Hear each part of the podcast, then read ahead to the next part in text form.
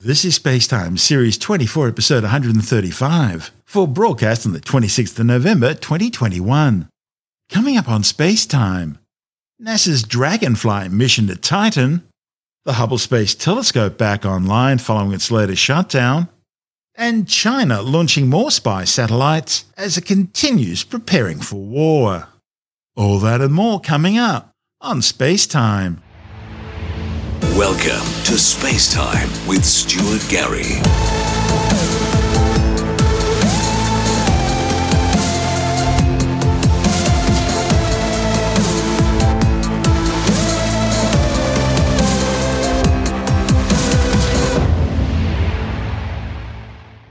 NASA has decided to move forward with its Dragonfly mission to explore the chemistry and habitability of Saturn's largest moon, Titan. Titan is the second biggest moon in the solar system, eclipsed only by Ganymede. In fact, it's larger than the planet Mercury. The 5,150 kilometre wide world is some 50% larger than the Earth's moon and 80% more massive. Also, it's the only world in our solar system other than Earth where clouds rain liquid onto the ground, forming streams and rivers, which eventually flow into lakes and seas. But unlike the Earth's water based hydrological cycle, Titan's rains are made of liquid methane and ethane. On Titan, temperatures are so cold, water is frozen so hard it forms the bedrock. Titan's atmosphere is about 10 times as thick as that on Earth. But like Earth's atmosphere, it's primarily nitrogen. But because it's also laced with methane and ethane, it forms a dense hydrocarbon haze high in the moon's stratosphere, where the molecules are destroyed by sunlight. NASA says the Dragonfly mission will launch in 2026 and should arrive at Titan in 2034.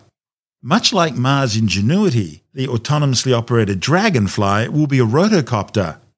It'll explore dozens of sites, investigating the moon's surface and shallow subsurface, looking for organic molecules and possibly biosignatures. To carry out its mission, Dragonfly will be equipped with a neutron spectrometer, a drill system, and a mass spectrometer, allowing scientists to make detailed surveys of Titan's chemical makeup.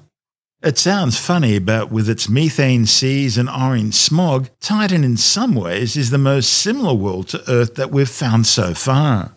Although it's merely a moon tethered by gravity to its cosmic ruler Saturn, Titan has all the trappings of a planet, including clouds, rain, lakes, and rivers, even a subsurface ocean of salty water. It was Dutch astronomer Christopher Huygens who discovered Titan back in 1655. He simply called it Luna Saturni, or Saturn's moon. It was later renamed after a group of mythical Greek deities called Titans. Scientists got their first real close up view of Titan when NASA's Cassini spacecraft spent 13 years exploring the Saturnian system. During that time, Cassini undertook some 127 close flybys of Titan.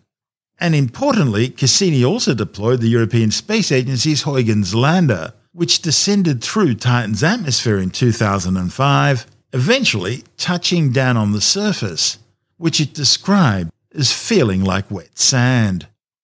Dragonfly will study Titan's thick opaque atmosphere, which is four times denser than Earth's.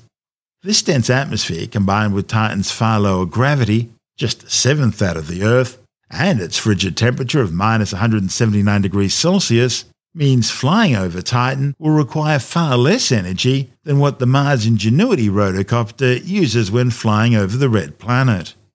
In fact, NASA mission managers expect Dragonfly to travel more than 160 kilometres over its three Earth year mission.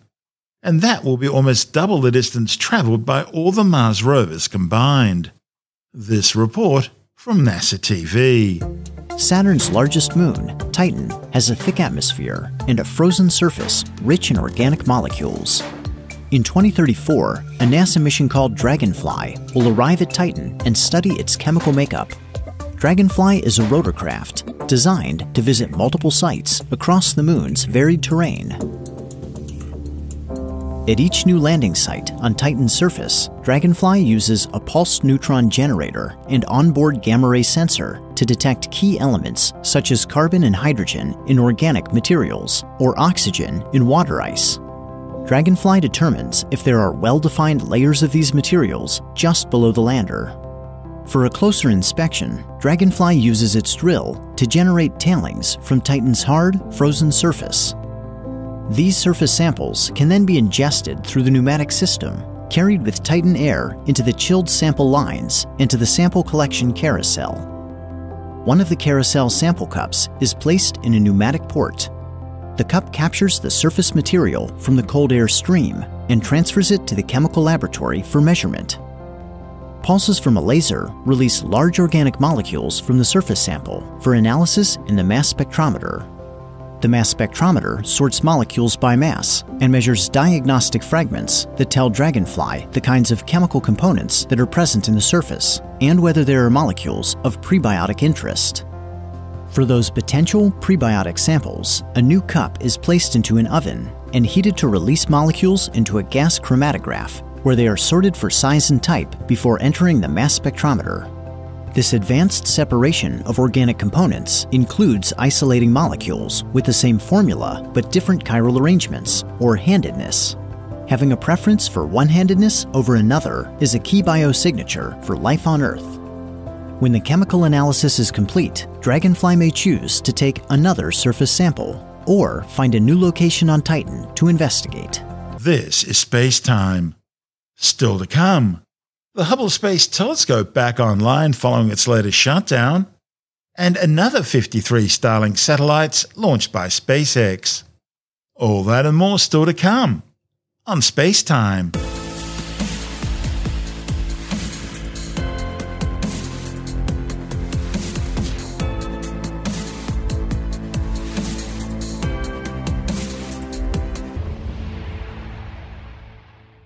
NASA's Earth orbiting Hubble Space Telescope's partially back online after mission managers successfully recovered the observatory's advanced camera for surveys instrument. However, all is not back to normal, with other scientific instruments still in safe mode, as NASA continues to try and understand the loss of synchronization issues which triggered the latest shutdown last month. The Advanced Camera for Surveys instrument was the first to be recovered, as it faces the fewest complications should another lost message signal occur. Over the past week, technicians have been continuing their investigations to try and work out the root cause of these synchronization issues. Now, no additional problems have been found so far, and NASA mission managers are considering bringing other instruments back online in order to resume scientific operations. The science instruments entered a safe mode configuration back on October the 25th. It happened after onboard computers detected a loss of specific data synchronization. Technicians have been focusing their attention on hardware in the Science Instrument Command and Data Handling Unit. They're analyzing the circuitry of the control unit, which generates the synchronization messages and then passes them on to the individual instruments. While analysing the control unit, engineers are also working out how to identify potential workarounds for the issue. These include possible changes to instrument flight software that could check for these lost messages and then compensate for them without putting instruments into safe mode. However, the workarounds would first need to be verified using ground simulators to ensure that they work as planned. Right now, technicians are working to turn on parts of the near infrared camera and multi object spectrometer instrument. That will allow them to collect additional data, which will tell them how often the synchronization problem's occurring. Installed back in 1997, the near infrared camera and multi object spectrometer has been inactive since 2010 when the Wide Field Camera 3 became operational. But it would allow technicians to collect information on these lost messages while at the same time keeping the active instruments off as a safety precaution. Only time will tell to see whether or not it works but we'll keep you informed. This is Space Time. Still to come. Another 53 Starlink satellites launched by SpaceX. And later in the science report, paleontologists have identified a new species of hadrosaur dinosaur on the Isle of Wight. All that and more still to come on Space Time.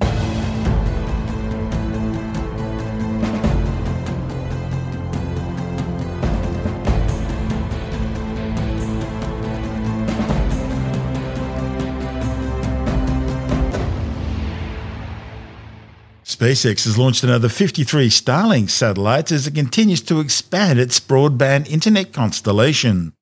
The flight from Space Launch Complex 40 at the Cape Canaveral Space Force Base in Florida brings the total number of Starlink satellites now in orbit to 1,844.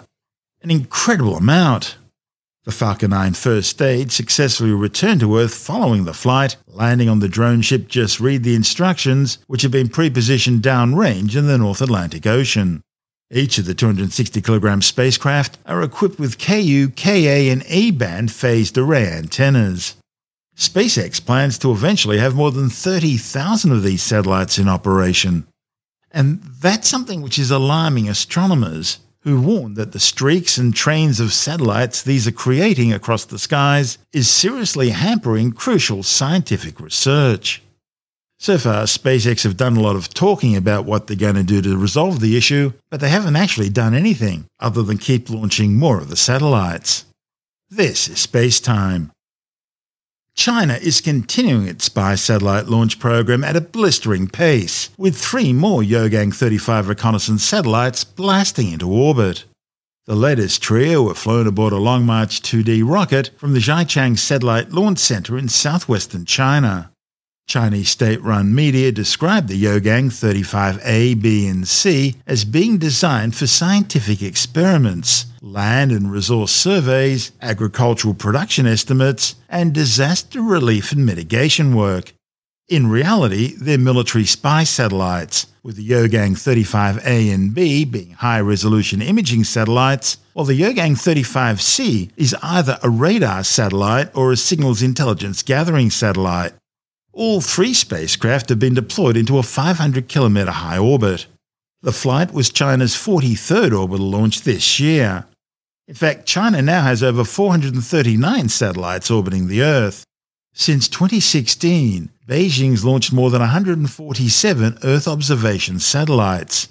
They're designed to provide near continuous high resolution monitoring of areas of interest to China including at least 32 Gaofen and some 89 Yaogan spy satellites. Last week, Beijing threatened to attack Australian defence facilities if Canberra assisted the United States in defending Taiwan from Chinese invasion of the territory. It follows earlier threats to use nuclear weapons against Japan if Tokyo came to Taiwan's assistance. Currently, the Pentagon estimates that China will attempt its invasion of Taiwan within the next six years. Of course, the first Australia will know about such an invasion is when places like Alice Springs and the Northwest Cape suddenly go silent. The Yaogan 35 launch follows the successful launch a few days earlier of the Guangmu SDG Sat 1 spacecraft. The satellite was launched aboard a Long March 6 rocket from the Taiyuan Satellite Launch Center in northwestern China's Jiangxi province. The spacecraft is equipped with three imaging payloads a thermal infrared imager, a low light level imager, and a multispectral imager. These provide a 300 km wide data acquisition capability, allowing global coverage every 11 days. The 740 kilogram spacecraft was placed into a 505 kilometer high orbit. This is space time.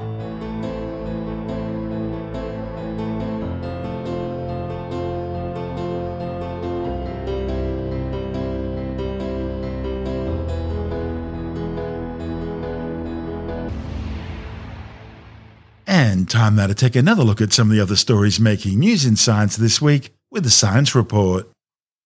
Nuclear physicists have used an array of almost 200 lasers the size of three football fields to successfully fuse hydrogen atoms into helium.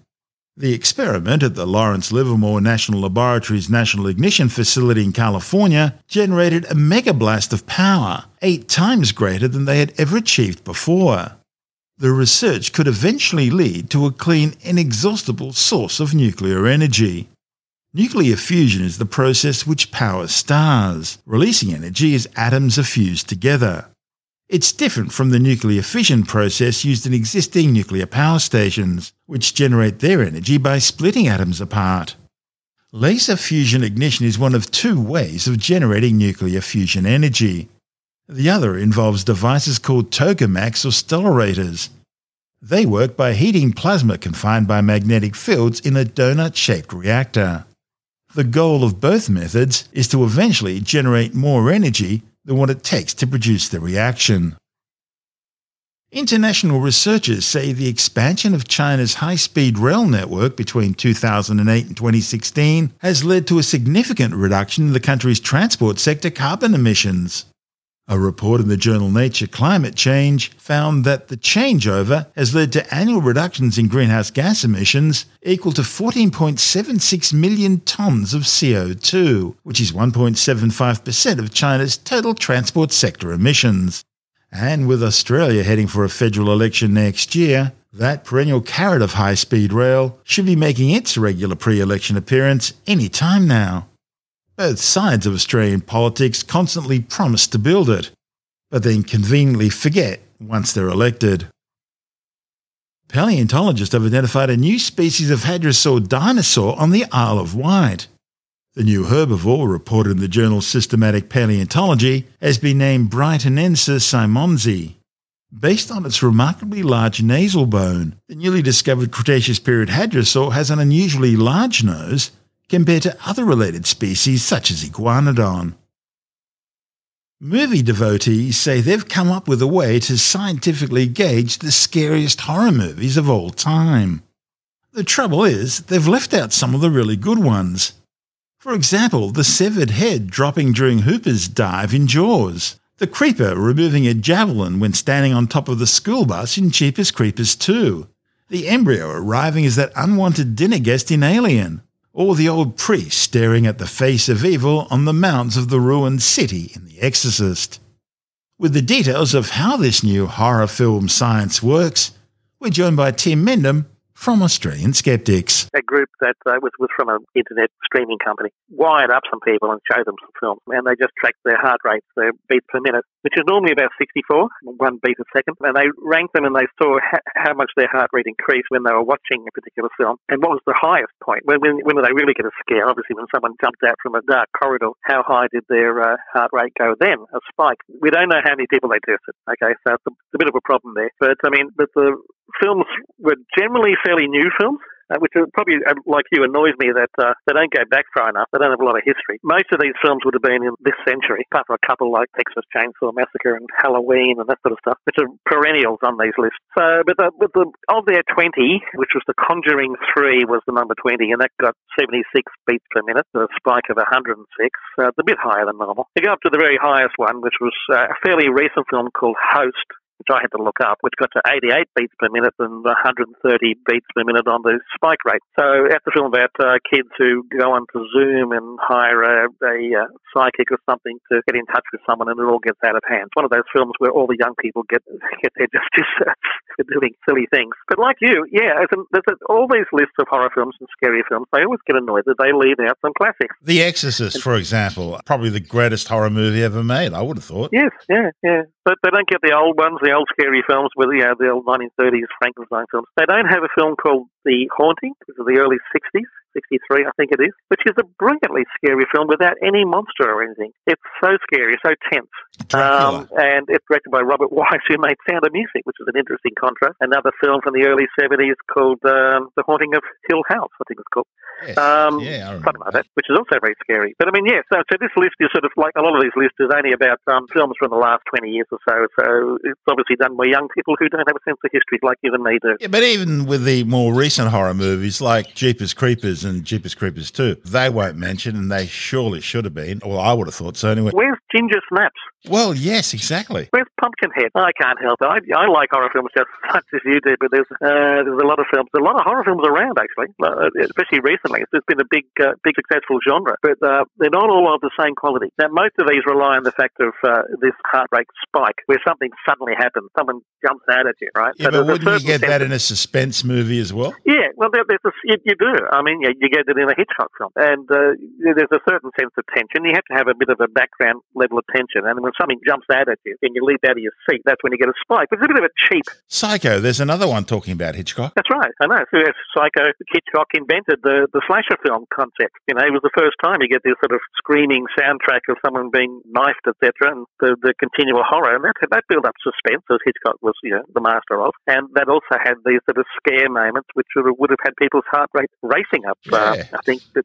no, yeah, not listed. That's Tim Mendham from Australian Skeptics.